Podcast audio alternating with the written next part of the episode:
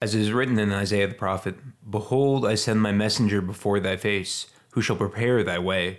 The voice of one crying in the wilderness, prepare the way of the Lord, make his path straight." Mark one, two to three. It is a foundational belief of our Christian faith that life is founded upon the bedrock of our participation within Scripture and tradition. Yet how many of us can say that we have an understanding of what these two terms mean regarding the way we live our lives? How many of us can say we've seriously read the Scriptures and wrestled alongside those who have devoted their lives to understanding the depth of their meaning? And ultimately, what do these texts written over two thousand years ago have to say to us living in the twenty-first century? These, among many others, are the questions we will be wrestling with in this weekly Bible study. My name is Nick Batsoulis, and I invite all of you to join our Saint John the Baptist community as we set out to meet Christ in the Scriptures. And by wrestling with these texts and searching for their meaning in our lives, it is my hope that we, like John the Baptist and all of the saints who have come before us, may continue to make his path straight. Hello everyone, and welcome back to another session of our Saint John the Baptist Bible study, Make His Path Straight. My name is Nick Batsoulis, and once again, I'm happy to have you all here with me as we carry on with our walk through the Acts of the Apostles, starting with chapter two. So, a brief overview of where we've been. Last week, we began Acts, which is the second volume of Saint Luke's works. And during the first chapter, we saw Saint Luke do an overview of Christ's ministry and a retelling of the ascension. And after the ascension happened, when Christ ascends into heaven and is seated at the right hand of the Father, as was talked about and prefigured over and over again through his gospel account, we saw that the apostles went back to the upper room where they were staying in Jerusalem. And while they were there, Peter stood up in the midst of all of them and proclaimed that they had to find a replacement for Judas, because Judas had since committed suicide. So in replacing Judas, they cast lots. So again, they didn't take it to a vote. This wasn't a demographic. democratic thing. Rather, this was something that they put in the hands of God, the decision. And Matthias was chosen to be the new twelfth apostle. So that's kind of where we left off. And this week, we'll see the coming of the Holy Spirit on Pentecost. And so to kind of set the stage for what's going to happen here, we need to see how the Jewish feasts that were already being celebrated are fulfilled. So remember when we were going through the Gospel according to Saint Luke, we mentioned how Pascha, that is the Passover, was fulfilled by Christ offering his life for the life of the world. And that's why we Orthodox Christians refer to Easter as Pascha. It's the new Passover. So in the same way that the Passover was celebrated, which is the Passover of the children of Israel from the death that they were experiencing in Egypt into the life of, after forty years, Israel, um, Jerusalem rather, we saw Christ pass into death and raise from the dead, offering us the possibility of eternal life.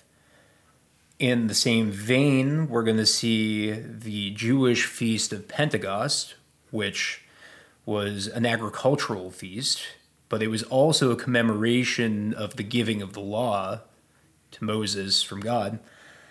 We're going to see that this feast as well is fulfilled and given the new Christian context.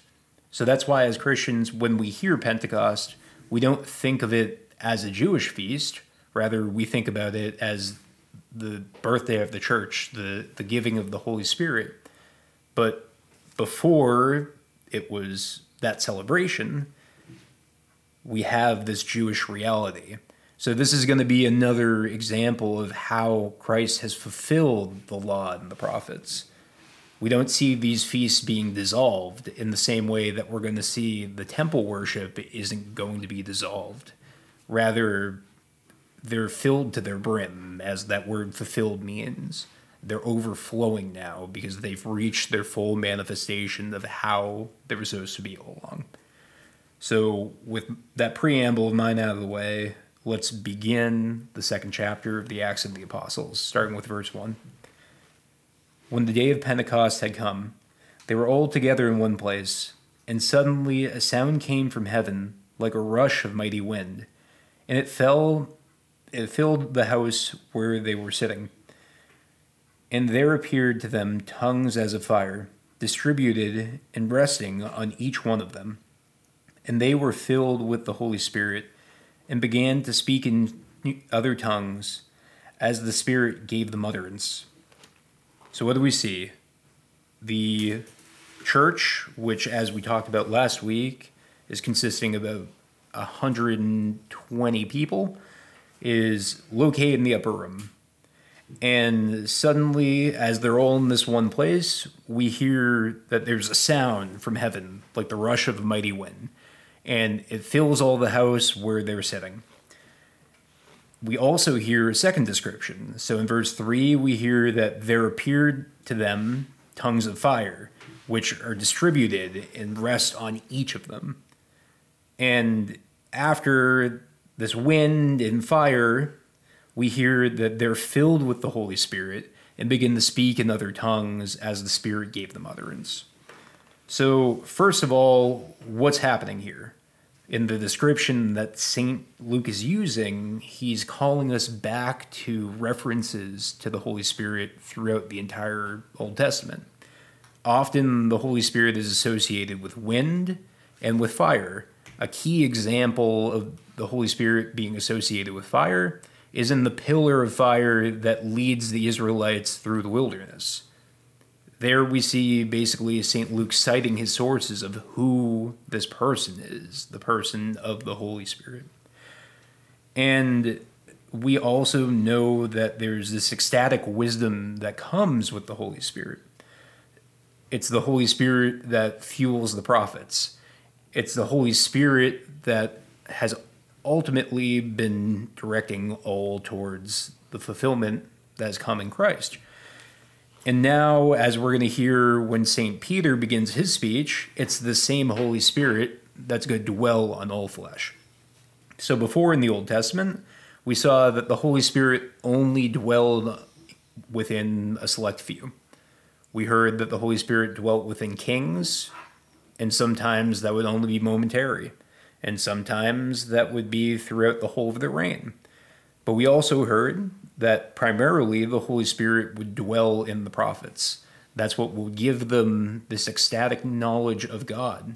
That's what would cause them to face threat of death when they go before the kings and say, hey, we're messing up, we need to get back on track. So ultimately, everything that was done by these mighty men of the Old Testament is fueled by the Holy Spirit. And yet, we might notice that even though we know their names, throughout the vast majority of human history, these individuals were very few. And yet now we see in the one hundred twenty that have been in this upper room together in one place, that they are filled with the Holy Spirit and begin to speak in other tongues as the Spirit gave them utterance. So I think we need to also address the fact that even though the descriptors are being used tell us that the Holy Spirit comes in like the rush of mighty wind and appears as if tongues of fire, we're not talking about literal wind or literal fire. In the same way that when we were talking about the theophany of Jesus, that was his baptism, when the Spirit appeared in the form of a dove, that doesn't mean that the Holy Spirit is a bird. It doesn't mean that that's how he reveals himself physically. Rather, whenever we hear these descriptors, we need to realize that the author or the person who's watching these events is trying to explain something that's unexplainable in the best way that they can. And we see with the association of these common characteristics of the Spirit throughout the Old Testament that Saint Luke is following into that same vein of what had come before. So he's not trying to come up with a brand new description of how the Spirit manifests himself. Rather, he's tying back to the tradition that already exists. And we'll get into the ecstatic speech, that's the speaking in tongues, in a later section. But I think for now, we can move on to verse five. Now there were dwelling in Jerusalem Jews, devout men from every nation under heaven. And at this sound, the multitude came together, and they were bewildered, because each of them heard them speaking in his own language. And they were amazed and wondered, saying, "Are not all these who are speaking Galileans? And how is it that we hear, each of us in his own native language, Parthians and Medes and Edomites, and residents of Mesopotamia, Judea and Cappadocia, Pontus and Asia, Phrygia and Pamphylia, Egypt and parts of Libya, belonging to Cyrene, and the visitors from Rome, both Jews and proselytes, Cretans and Arabians, we hear them telling in our own tongues the mighty works of God." And all were amazed and perplexed, saying to one another, "What does this mean?" But others mocked, said, "They are filled with new wine." So what do we see here? We see that there's an outpouring of the church into the public sphere. And we hear that dwelling in Jerusalem at this time are Jews, devout men from every nation under heaven. So why is Jerusalem full again? Well, because of the Feast of Pentecost, the Jewish Feast of First Fruits that is currently taking place. And so all of these pilgrims, because again, we need to remember that even though the Jews have been scattered into the diaspora, as it's known, they still have to come together for worship, because the temple is the center of their religious tradition. So whenever major feasts would come up, it was customary for them to return to Jerusalem. In the same manner, we saw Jerusalem during the Passover was full, and that's why the crowd was so big when Jesus was being offered up. In like manner, we see that Jerusalem is full here on Pentecost, because they're here to offer the first fruits of their labor. And so we hear that there are devout men, Jews from every nation under heaven, and they're bewildered when they hear the sound of the apostles and the disciples coming out and speaking about God and the saving acts of Christ in their native tongues. They highlight the reality that these men are Galileans, and yet how are they speaking in this tongue? And identifying the disciples as Galileans tells us in particular that these individuals are simple. It's kind of describing their appearance, because Galilee wasn't a very noble place. It was full of simple workers, and we need to remember that the vast majority of the apostles are just simple laborers and fishermen. And yet, here they are speaking in the native tongues of all of those who are listening.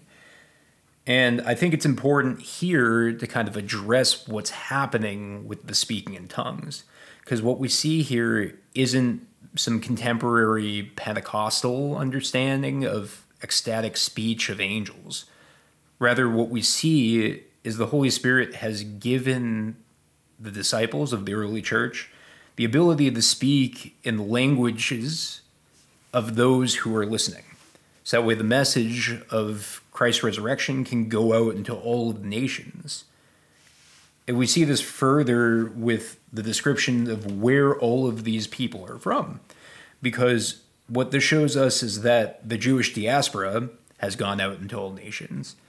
And in the same manner, now that Christianity fulfills Judaism, from the central location of Jerusalem, those who receive the word of Christ are going to be spread out into all of the nations and to the ends of the world. So what we see is that through these simple fishermen comes the glorious words of the risen Christ. And it's through these simple fishermen that we see the power of aligning our will with the will of God. Because even though they weren't learned, even though they didn't have a strict academic background, rather they spent all of this time listening to Jesus and traveling with him, now that the Spirit has descended upon them, the Spirit is giving them exactly what they need to carry out what they're being called to do. And right now what that is, is to preach the gospel. And again, gospel, it means good news within the victory uh, context, so a military context of victory. So when we hear the word evangelion, gospel, what that's calling our attention to is the victory of Christ over his enemies. And who are Christ's enemies? Well, Christ's enemies are sin and death. So when Christ tramples down death by itself, well, that's the gospel message. The gospel message is that death no longer has any grip over us. And this is the message that the early church is now preaching to the multitude who's listening, of the mighty works of God that have taken place in this time. And we hear that all are amazed and perplexed, saying to one another, "What does this mean?" So they're listening, that is the multitude. They're perplexed by the fact that these simple fishermen are speaking in their native tongues and they're comprehending what it is that they're saying, as well as the profound works of God that are being professed. But then we hear in verse thirteen that there's still some who don't believe. They say that these men are filled with new wine. And this critique kind of has multiple dimensions to it. So, yeah, we can see this and kind of say, okay, great, they're just saying these guys are drunk. But if we understand the context of where we are, as we're going to see when Peter begins his speech, it's nine in the morning. And so Peter's going to say, it's only the third hour of the day. These men aren't drunk, as you say. But when we see that they're drunk on new wine or filled with new wine, well, we need to also remember where that would have come from. Again, we're in this context of the Pentecost, the celebration of the first fruits. And it's customary for the celebration of the first fruits to bring a sacrifice of the first fruits of your harvest to be offered. So basically, what they're being accused of here is not only being drunk, but being drunk on the sacrifice that they were meant to offer to God. So this is a deeper accusation than we may see on its surface. So we're going to carry on now through Saint Peter's speech, but we need to remember what's happening here in this ecstatic speech and those who are listening receiving this glad tidings, because there's another hyperlink that's taking place here in the description of all of these people coming from all of these different nations. Because now we see the Holy Spirit has come, and it's going to be through the Holy Spirit and through these strange languages that the apostles are speaking that the church will be united. And the hyperlink, if you will, that's being referred to here is the Tower of Babel event that happens within Genesis. So a little refresher of what happens there. Humanity tries to build a tower to reach God. And so God confuses their speech so that way they can no longer work together to build said tower. And it's from this confusing of languages that they're then scattered throughout the rest of the world because they no longer are on the same page with each other. They can no longer understand each other. What we see here in the Pentecost account is the fulfillment of what had happened then. Because when God had used language to confuse people, now it's through this use of language that he is intervening and allowing for overall unity. So similar to how language scattered initially, because there was misunderstanding. And through this misunderstanding, the people could no longer work together. Rather, they kind of sectioned off into their own groups of people of like speech. We see now that the Spirit has ascended upon all flesh, and in doing so, we see this reunion that's taking place. And I think this is an important note to realize, well, what is the purpose of language? Well, the purpose of language is to articulate whatever it is we're trying to get across. As we can hear from me, something I do pretty poorly. But the key with language is for this unity, this unity of message. So we can't look at language, or at least this ecstatic speech of the apostles, as being something that's divisive.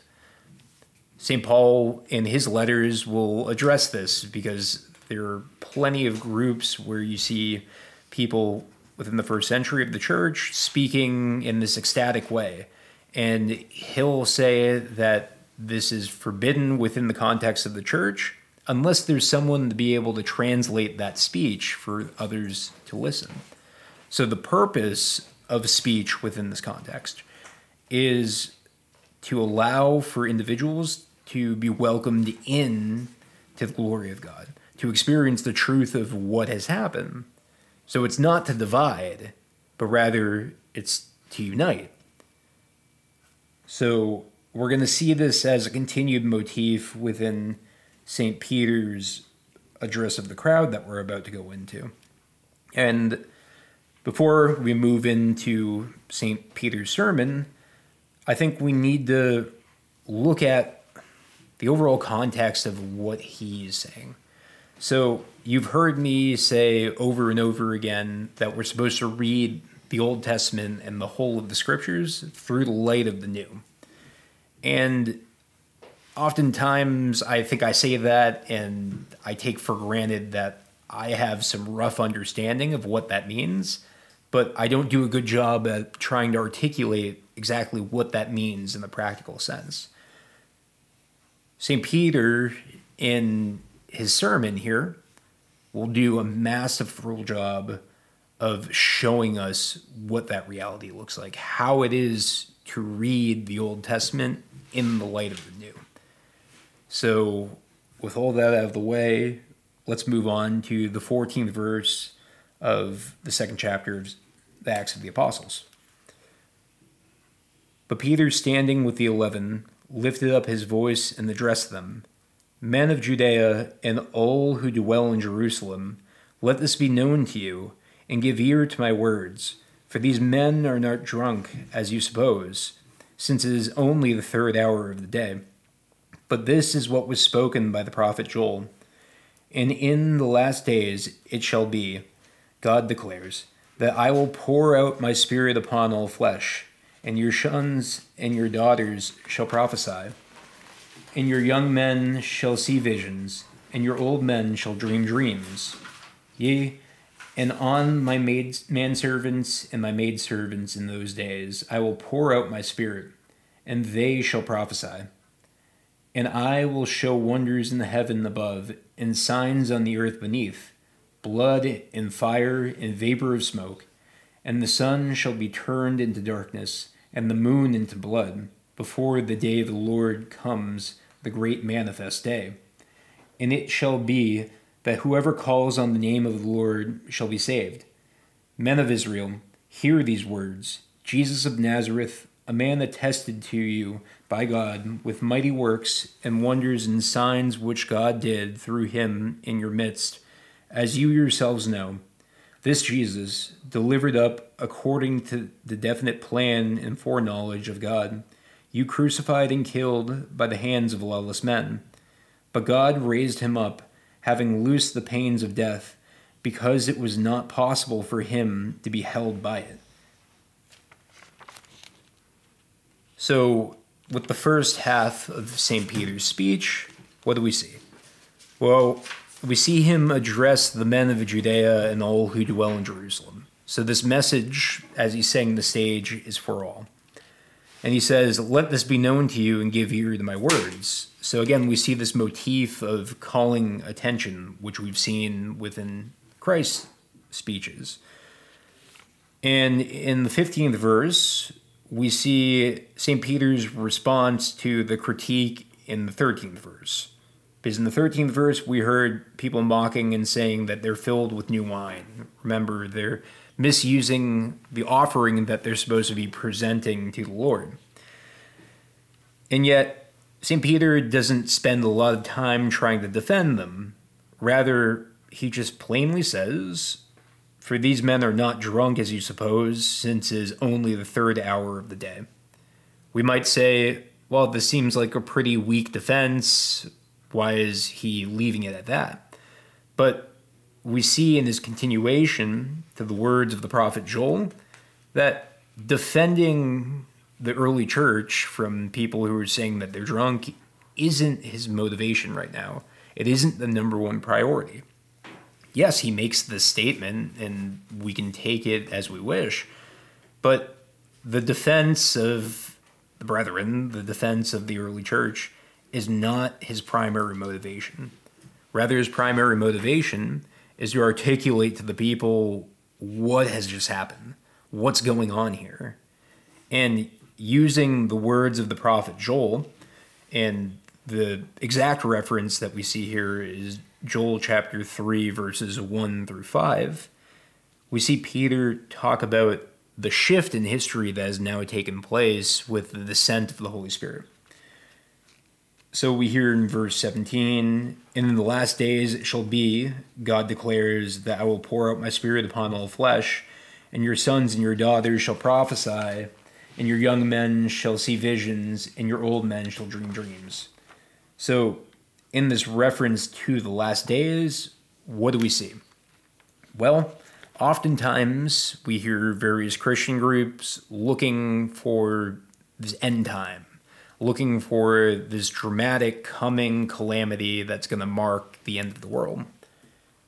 And what Saint Peter is telling us through the words of the prophet Joel is that that time is here. That time has been here for us, chronologically speaking, for two thousand years. And that's because, as we'll hear in the words of Saint Paul, the Christians are to be in this age, but not of this age. When we've been baptized into Christ, we have put on Christ.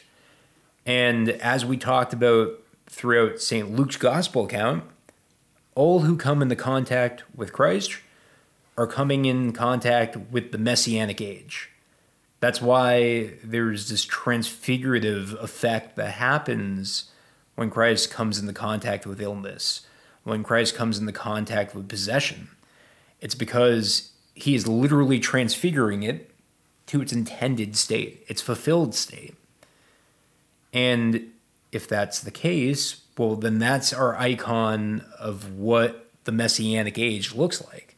The Messianic age is an age fulfilled and transfigured, transformed in Christ. Because when Christ enters into humanity, when he takes flesh, well, what happens? Well, it's transfigured, it's transformed, because he lived a full life as we do.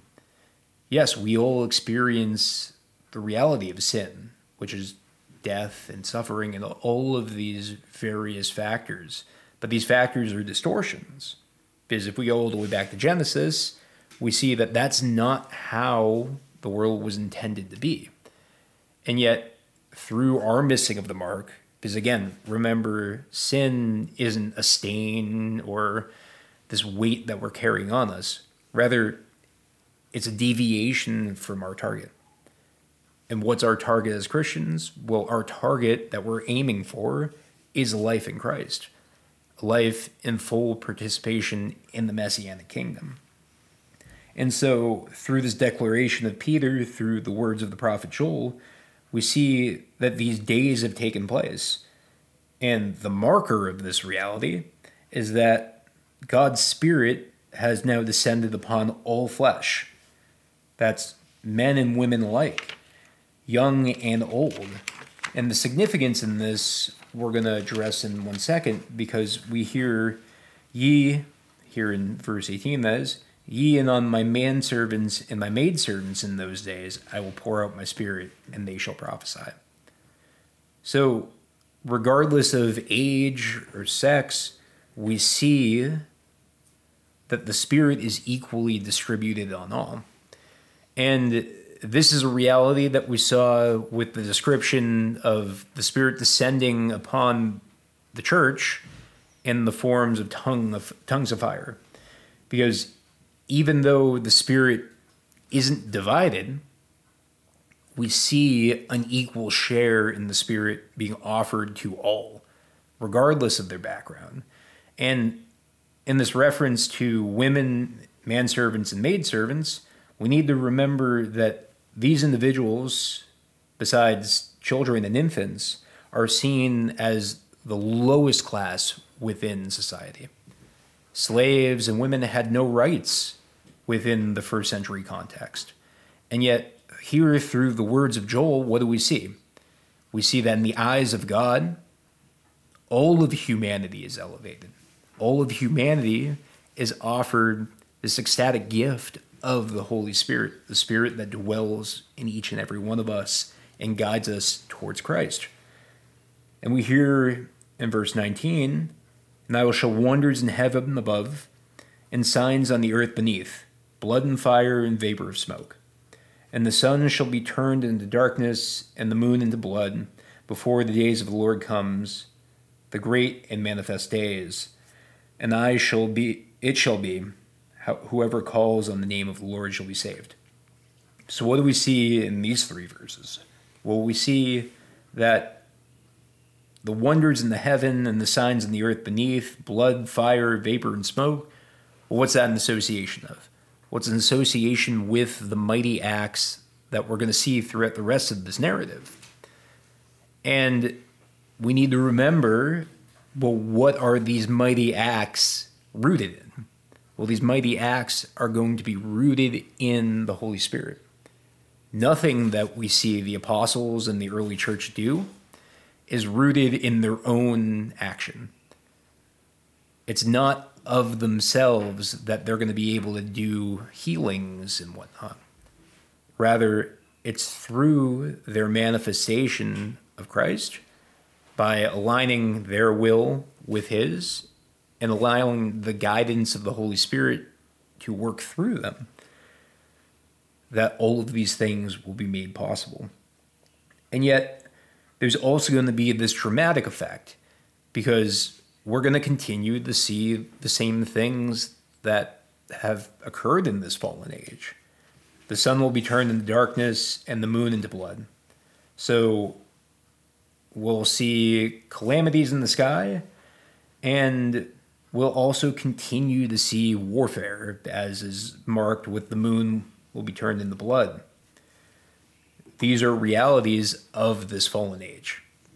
We've spoken of this in prior sections of Saint Luke's Gospel, because over and over again we see these cycles of history continue. Yet, if we remember the words of Saint Paul that I quoted earlier, that we're in this age but not of this age, then what's our hope? Where shall our salvation come from? Well, it shall come to all those who call upon the Lord. It's going to only be through our devotion to God that we'll be able to find our way through all of this mess. Because, again, even though Christ has come, well, that means that this age, which is lost, this age ruled by sin and death, is going to continue to lash out. You're going to continue to see the realities of fallen creation manifest themselves over and over again. Yet, we have an ultimate hope. And that ultimate hope is rooted in the fact that God has condescended, lowering himself, taking flesh, so that way we can have the hope of eternal life in him. And we hear, I was trying to remember if we kept going through verse twenty-two, we did. We hear Peter pick up after these words of Joel, and say, "Men of Israel, hear these words. Jesus of Nazareth, a man attested to you by God, with mighty works and wonders and signs which God did through him in your midst, as you yourselves know." So we see Saint Peter reminding those who are listening of everything that has transpired over Jesus' three-year ministry. He's done mighty wonders and works and signs, which God did through him. So we can't be confused here, because oftentimes we can read some of these passages within Acts and we can get an understanding that Christ is some ways separate from the Father, in some ways that he's divided. And yet it's moments like this that we need to remember the overall context of the scriptures. We don't read the scriptures as individual books without also taking account of the whole of the scriptures. So in the same way that we'll read a little bit later on that God raised this Jesus up from the dead, we'll hear in other books of the Gospels that Christ raised himself up, or that the Spirit of God raised Christ up. And we might look at these descriptions as contradictory, and yet what they're re- rather showing us is the nuance with which the Holy Spirit work, the Holy Trinity rather, works within himself. So we try to read the scriptures in this prescriptive manner, and we try to look at various aspects of them and say, well, no, that's a contradiction of this. But if we understand the broader context of not only what's happening within each of these books, but also what's happening within the scriptures as a whole, we'll see where our theology comes from. We'll see this meta reality that we're being directed towards. So when we hear that these mighty works and signs which God did through Jesus in your midst, we need to also remember the relationship between Jesus, the Son, and the Father. Because again, throughout Jesus' entire ministry, he has been pointing all of us to the Father, to the kingdom of the Father. In fact, within the Lord's Prayer, where we proclaim, "Our Father who art in heaven, hallowed be thy name," we heard that we are able to refer to God as our Father through Christ. So when Jesus teaches us how to pray and uses these words, well, what is that telling us? Well, it's telling us through him, we are children of God. If we go all the way back to the genealogy of Christ, back in the second chapter of Saint Luke's Gospel, well, what did we see?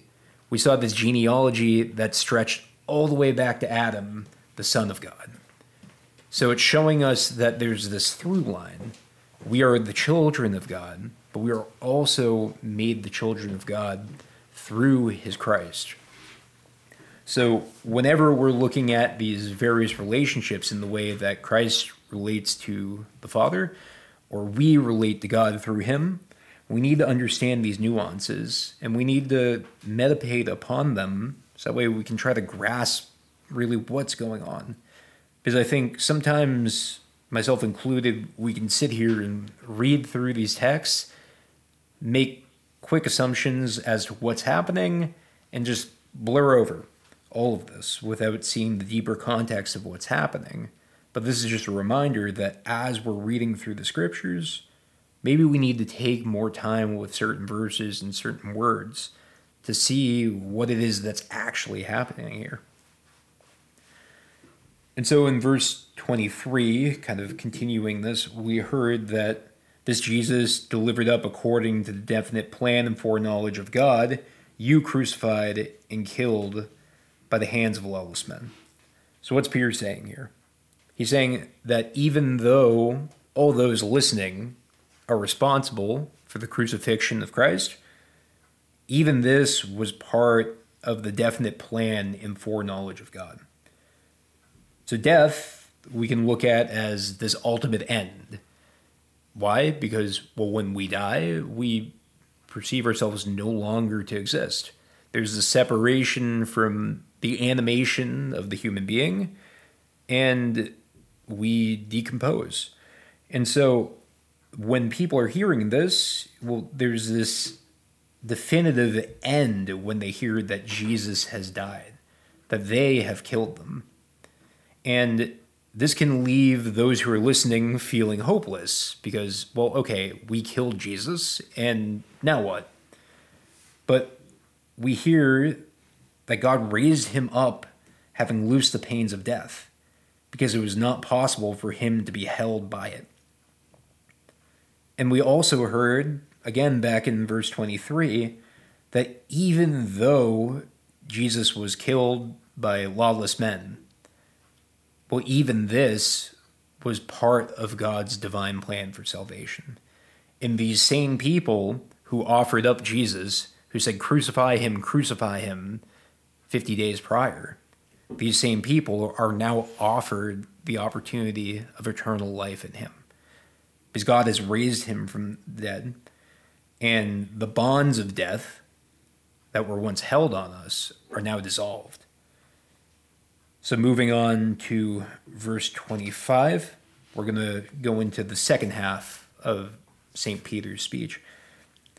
For David says concerning him, I saw the Lord always before me, for he is at my right hand, that I may not be shaken. Therefore my heart was glad and my tongue rejoiced. Moreover, my flesh will dwell in hope, for thou wilt not abandon my soul to Hades, nor let thy Holy One see corruption. Thou hast made known to me the ways of life.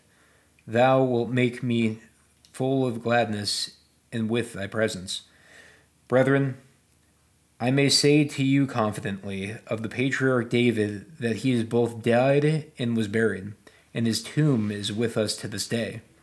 Being therefore a prophet, and knowing that God had sworn with an oath to him, that he would not see, would not set one of, would set one of his descendants upon his throne.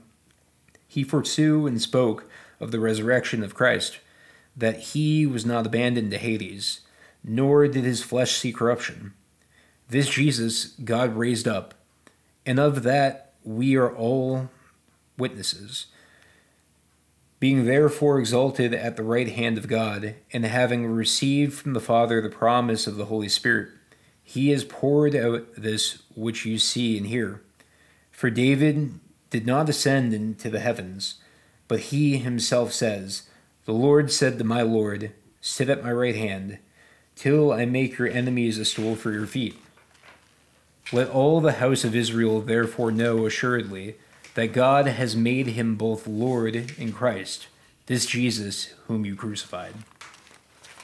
So in picking up from where Saint Peter left off, we hear him first quoting the prophet Joel, and now he quotes the prophet King David. And so we see a direct quotation of, in the Septuagint, Psalm sixteen, verses eight through eleven. And so in the words of David, Saint Peter says, I saw the Lord always before me, for he is at my right hand, that I may not be shaken. Therefore my heart was glad, and my tongue rejoiced. Moreover, my flesh will dwell in hope. And then we hear in verse twenty-seven, For thou wilt not abandon my soul to Hades, nor let thy Holy One see corruption. So what's happening here? Well, here's an example of a classic double meaning that you see in the Old Testament. Because, as we remember, Christ just means anointed one. So, David is a Christ. He is a Christ of God. He does not have the title of the Christ of God. However, he is an example of a Christ, of a messianic figure, of a savior. And yet, what do we see? We see here that in faith, he sees the Lord always before him. For he's at his right hand, that he may not be shaken. and his heart is glad and his tongue rejoices. So through his prophetic words, we see this rejoicing. And he says that his flesh will dwell in hope. And the reason for this is that he has this belief that God will not abandon his soul to Hades, that is, to death. Because again, all Hades means is it's the underworld, it's death. And contextually speaking, where this tradition of Hades comes from, well, let's think practically of where a body goes after we die. Well, there's this tradition of burying bodies. So that's where this association with Hades and death comes from.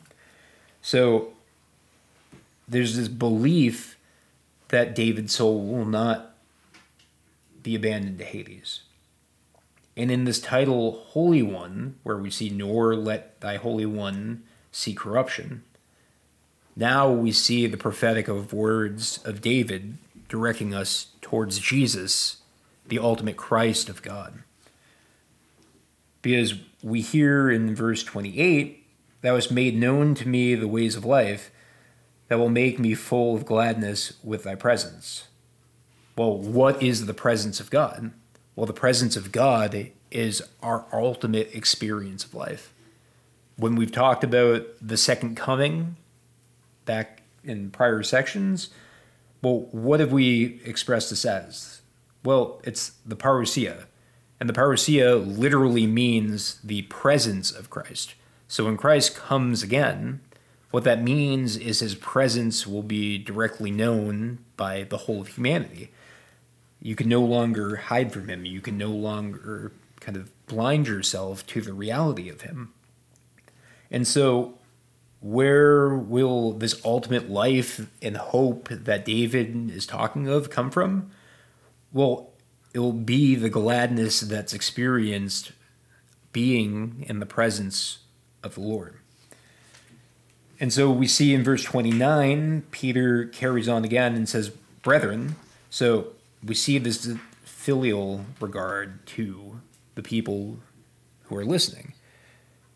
We need to also highlight here the compassion with which Peter has been treating the Jews who are listening to this speech. Because even though we see him speaking the truth in reference to this Jesus who he says you have offered into unrighteous hands, he's continuing to refer to them as fellow Jews, as brethren. He's giving them, as we're going to see, an off-ramp, so that way they can participate in the glory that is being offered to all. So I think it's important for us to just quickly address that, because when we see Saint Peter preaching in this way, this kind of gives us a glimpse into how we're called to preach the gospel in our life. We're not called to go around and condemn people and say, okay, you've done these bad things, and now I'm cutting off an opportunity for you to be able to succeed, to be able to have a life in Christ. Rather, what we see in the words of Saint Peter, and we'll later see in the response of the multitude, is that he's continuing to give them an off-ramp. He's continuing to speak the truth, to show them where they've missed the mark, but to give them an opportunity to be able to repent. So whenever we start judging people and we find ourselves making factual statements of where people are missing the mark and yet not offering people a way of repentance, not offering people a way to get from under the weight that they're under, well, we need to take a step back, because we need to ask ourselves, well, what is the fruit that will be born from our speech? Yeah, maybe we'll feel good for a moment in condemning someone else, but are we just leading them down the path of further hopelessness when we say, oh, you've really missed the mark. That sucks. That's it. Or are we just laying on them burdens that are too heavy for them to bear? I digress. Moving on, we see that Peter refers to the patriarch David. So when he's speaking to the brethren, that is, his fellow Jews who are listening to them, he says, the patriarch David that both died and was buried, and his tomb is with us to this day. So he's confidently saying that David is not speaking of himself in this prophecy from Psalm sixteen, eight to eleven. Because rather, we hear the prophet, in his knowing that God has sworn with an oath to him that he would not set one, uh, one of his descendants, that he would, I read that wrong both times, that he would set one of his descendants upon this throne. So what do we see here? We see a quotation of Psalm one thirty-two, verse eleven. And within that psalm, we see a promise from God that he will seat one of David's descendants upon the throne of David. Well, this is again a direct tie to Jesus, because Jesus is of the lineage of David. He's born within the line of David. And so we see that Peter continues to say that he foresaw and spoke of the resurrection of Christ when he said this, that he was not abandoned to Hades, nor did his flesh see corruption. So within that statement, we see another quotation, a rearticulation, if you will, of Psalm sixteen, verse ten. This Christ, this Jesus, who has died, has now been resurrected. He's not been abandoned to Hades, and his flesh has not seen corruption. The reason for this is God raised him. And of that, we, that is, the apostles and the church, are now paying witness. And here we see another double meaning, because through Christ raising himself from the dead, being raised from the dead, we see that the hope that David speaks of is also for him. Because in the same manner that God would not let his Christ fall into decay within the grave and see corruption, Christ has raised up all those who are sleeping in the grave.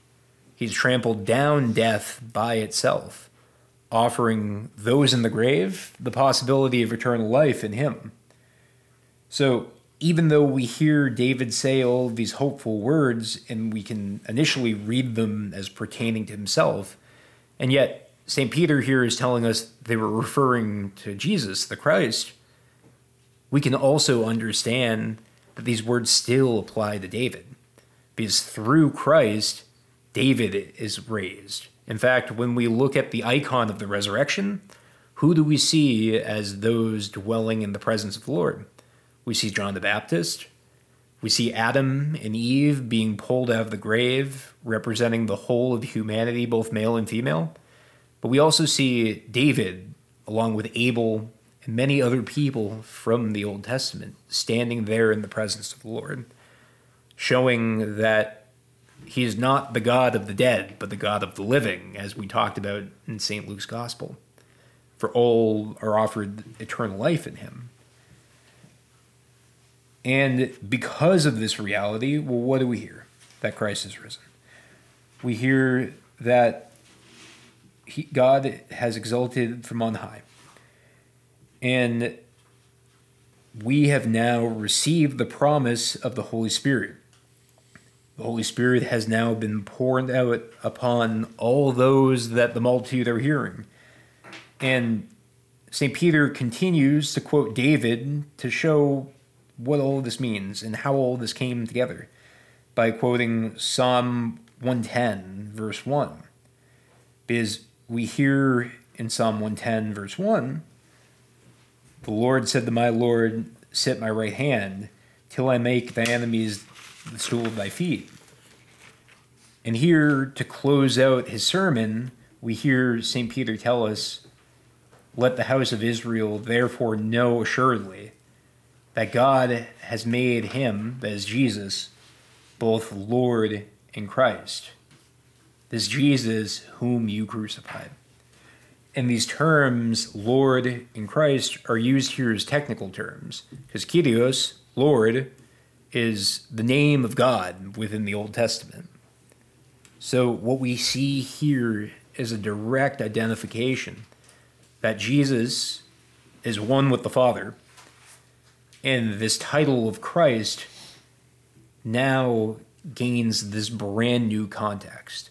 Because as we talked about throughout Saint Luke's gospel narrative, Christ was kind of thrown around here and there. Because again, a Christ, a Messiah, was only an anointed savior of God. David, as we mentioned earlier, was also a Messiah, was also a Christ. And yet, in Jesus, the Christ, we see that this title is transfigured. We see that this title is transformed. And even though this Jesus, whom you, that is those who are listening, had crucified, was dead and sleeping in the grave, even this was part of God's divine plan for salvation. Because it's through Christ entering into death that death itself is dissolved, is trampled down by itself. And those in the grave, including David and all those of the Old Testament, and all of us, are granted the possibility of eternal life. So moving on to verse twenty-seven. Now when they heard this, they were cut to the heart and said to Peter and the rest of the apostles, "Brethren, what shall we do?" And Peter said to them, "Repent and be baptized, every one of you, in the name of Jesus Christ, for the forgiveness of your sins, and you shall receive the gifts of the Holy Spirit. For the promise is to you and to your children and to all that are far off, everyone whom the Lord our God calls to him." And he testified with many other words and exhorted them, saying, "Save yourself for this crooked generation." So those who received his word were baptized, and there were added that day about three thousand souls. And they devoted themselves to the apostles' teaching and worship, to the breaking of the bread and the prayer. So, again, what we see after these words of Peter is that the people are cut to the heart, those who are willing to receive these words. And they're so touched by the words that they're hearing coming out of the apostles' mouths that they ask them, "What shall we do?" And we see here that those who are asking this question are again referring to the apostles in this familiar way. They refer to them as brethren in the same way that Peter in the prior section had referred to them as brethren. So although they've missed the mark, although they share responsibility in the death of Jesus, in hearing the words of the apostles, they ask, what is it that they're going to do? And so Peter says to them, "Repent and be baptized, every one of you." So in this statement, what do we see? We see a similar motif to the words of Saint John the Baptist in the wilderness, because Saint John the Baptist offered a baptism of repentance. But we need to remember the context of Saint John's baptism. Saint John's baptism was a baptism of preparation, preparation for the remission of sins in anticipation of the coming Christ. And now that Christ has come, what do we see?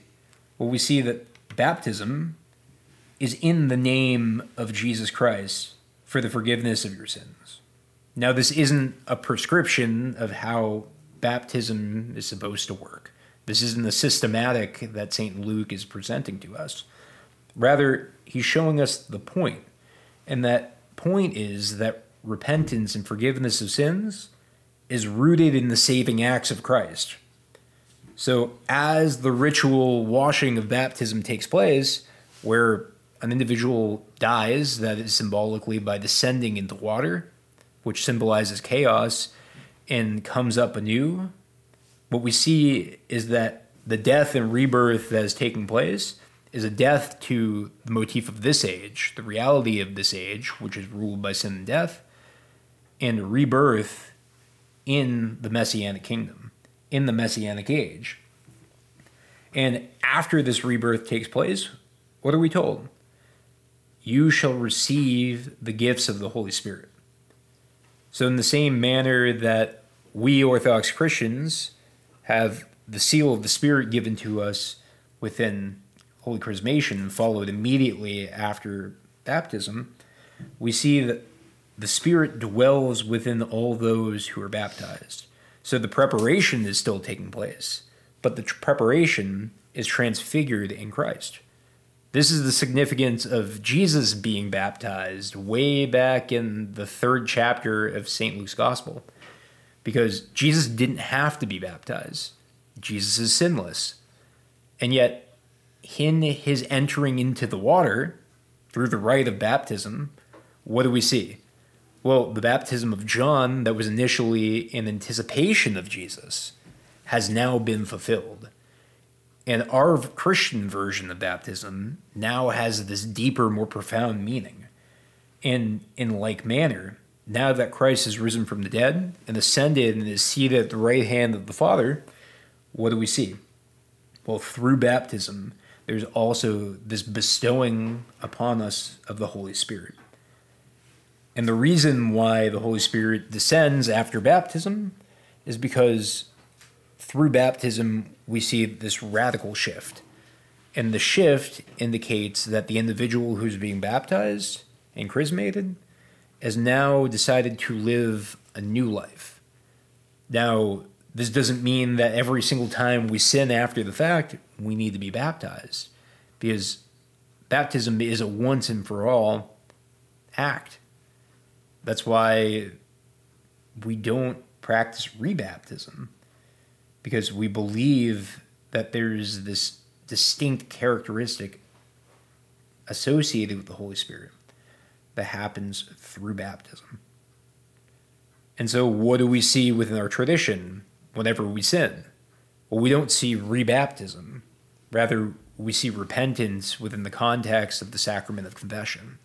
And what confession is, our way, it is our way of offering up that which we've done, seeking the guidance of a priest, and getting back on track. And the reason why you need a priest there isn't because he's some conduit to God, but rather because we're all created in the image of God. And the priest holds a distinct role within that creation as a minister. And so when we confess our sins in the presence of another human being who is also created in the image of God, well, what do we see? Well, when your spiritual father is looking at you as you're confessing your sins, you're seeing Christ looking right back at you through that divine image. And we might be asking ourselves with confession, now that we're on this tangent, well, why can't I just go and confess my sins to God in private? Why do I need another person in front of me? Well, the reason for that is it raises the stakes. If we're making an intellectual offering kind of flippantly, well, there's nothing that can hold us accountable. And in fact, we see that confession is done within the context of a relationship, because you don't really, within our tradition, go around confessing to random clergy. Rather, you have a spiritual father, ideally, and you're continually building a relationship with them. And the reason for this is because that individual, that priest, is helping you stay on track, is helping you go down this path. I digress. We can continue to talk about confession for a while, but the importance that we see going back to the text is that baptism is now fulfilled in Christ. And through this fulfillment, we see that the Spirit now dwells within each of us. And this promise is not only to those who are there in this moment, but we see that this promise is to their children and to all others throughout the world. And so there's this universality to the promise of the Holy Spirit. All are called to a life in Christ. All are called to live a life devoted to God. All are offered the Holy Spirit, as the prophet Joel told us. And in hearing these words of the apostles, what do we hear? Well, we hear that those who received these words were baptized, and there were added that day about three thousand souls to the church. And then what did they do? Well, we're going to see in this final section a brief summary of what the early church looked like, because they devoted themselves to the apostles' teaching and fellowship. So what does that mean? Well, that means that they're working together as one accord in fellowship. And they're also devoting themselves to the breaking of the bread and the prayers. What is the breaking of the bread? Well, the breaking of the bread, again, is the way that Christ makes his presence manifest to the church.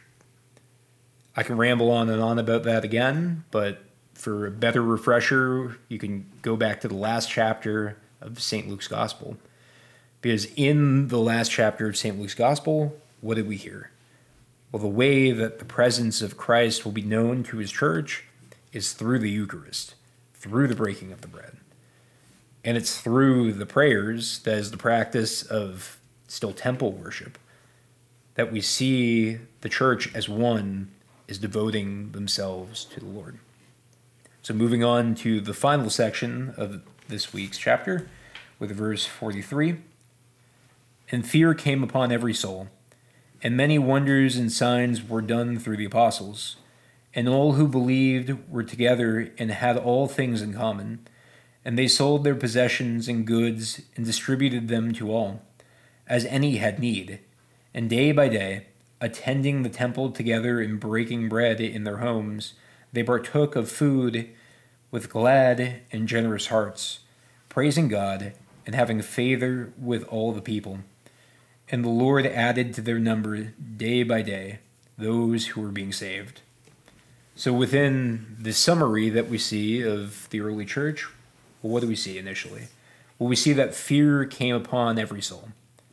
And what this phrase is indicating to us is that the church is in the presence of the Lord.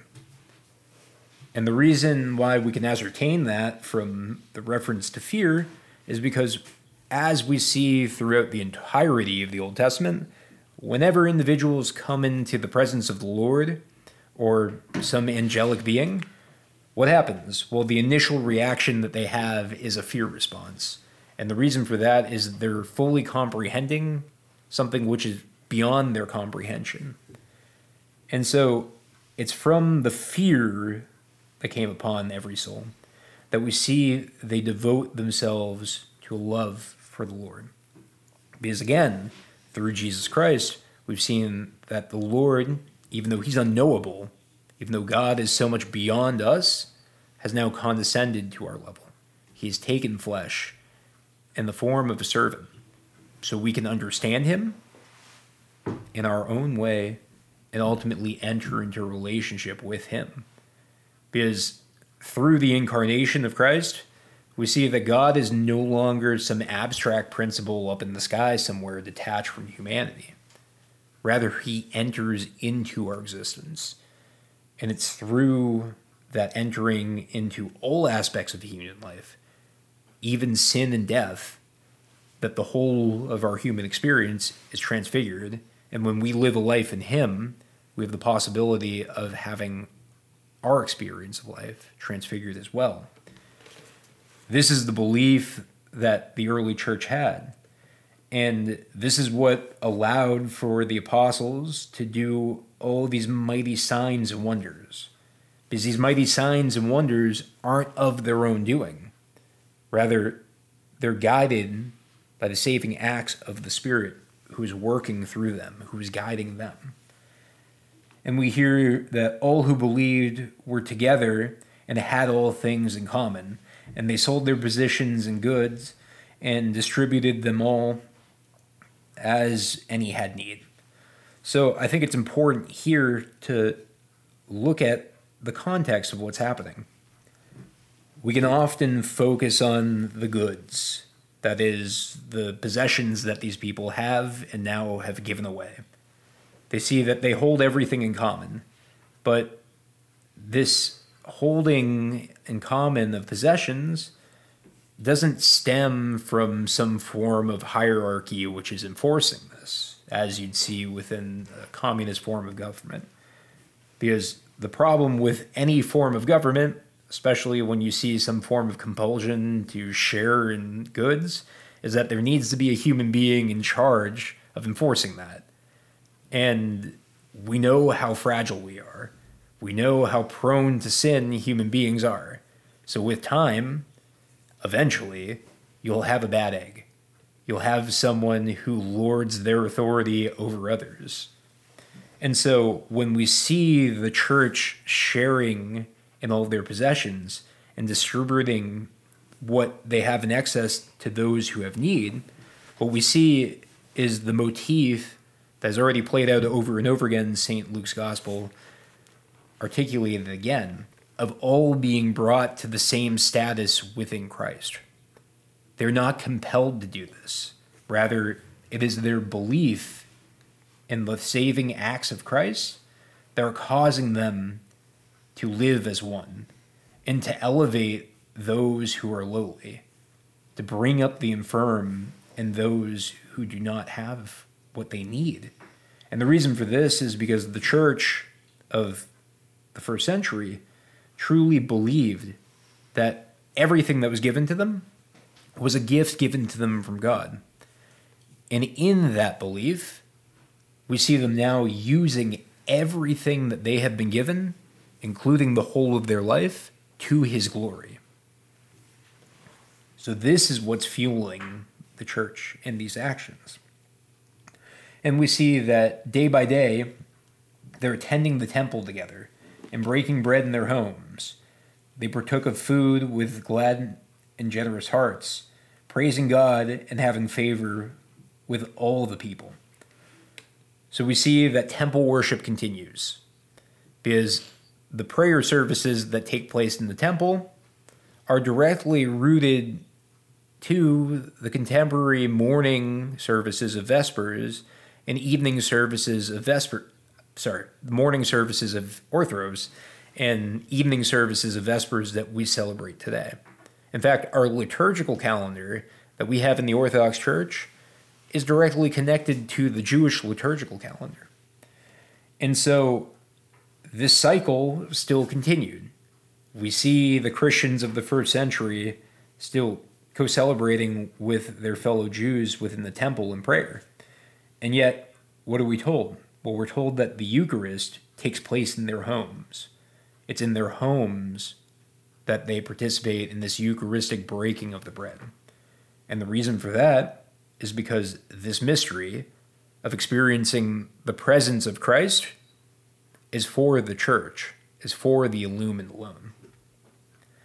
And yet, we see that as they're being generous in heart and praising God, what does that lead to? Well, that leads to them having favor with all of the people. They're not praising men. They're not trying to flaunt themselves. Rather, they're lowering themselves. They're living this Christ-centered life as their Lord and Savior had lived. And now that they're imaging him into the world, what do we see? Well, we see that there's favor within the eyes of the people. And that through this favor, the Lord is acting. God is acting, and in his saving acts, he's adding to their number day by day. And so salvation is now offered to all. And the possibility of participating within the salvation doesn't come from the Christians going around and chastising those around them. Rather, it comes from those around them seeing the radically different lives that these Christians are living and becoming so enamored with the self-sacrificial love that they're showing that they decide to follow along and be enveloped into the body of Christ as we know the church to be. As we're continuing to go through the Acts of the Apostles, it's important to look at the characteristics of the early church and what made them capable of carrying out this call. Because we've spent all of this time following Christ, who is the Son of God. And while we were doing that, it may be hard for us or difficult to see how do we apply all that he was telling us to do to our own life. Because if he's the Son of God, well then he's capable of all of these things. He's sinless. And yet we're fallible. We experience sin. We miss the mark. So how can I directly relate to Christ? Well, here we see in the Acts of the Apostles, we have our characters that we can map onto.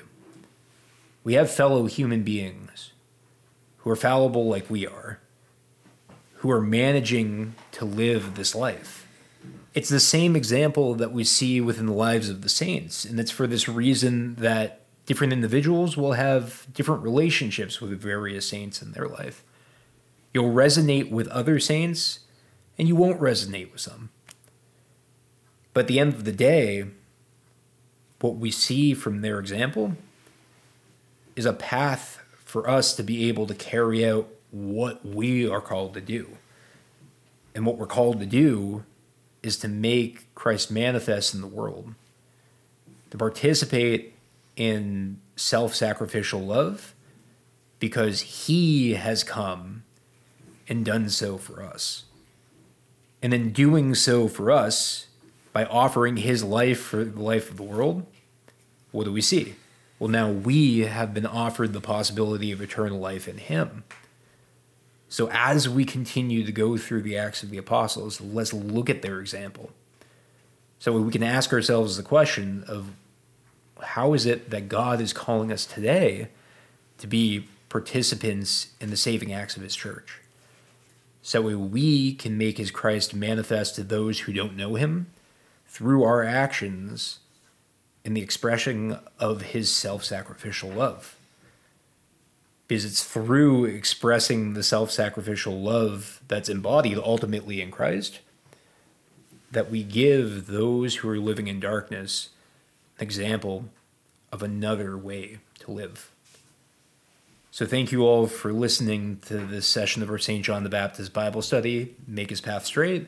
Until next time, we'll talk to you all later. Thank you all for listening to the session of our Saint John the Baptist Bible study, Make His Path Straight. Just as a reminder, the point of this Bible study is to invite each of you to gain a deeper appreciation and understanding of the Scriptures. So in the coming weeks, I invite you to see for yourself the depth of meaning that they can present to us all. If you're interested in the sources I'm using for this Bible study, links can be found in the description below. Last but not least, as we've been discussing in this Bible study, the Scriptures are not separated from our lived tradition as Orthodox Christians. So if you'd like to gain a deeper understanding of what it is to participate in these texts and live the life that Christ calls us to live through the Scriptures, I invite each of you listening to join our Saint John the Baptist community here in Boston South End every Sunday for Orthros starting at eight thirty a.m. and the Divine Liturgy starting around nine forty-five a.m. If you don't live in the Boston area, I've also linked in the bio the Directory of Greek Orthodox Churches as a resource so that you can find an Orthodox church near you. As always, thank you for listening, and may Saint John the Forerunner continue to give us strength as we all set out to draw near to Christ and make his path straight.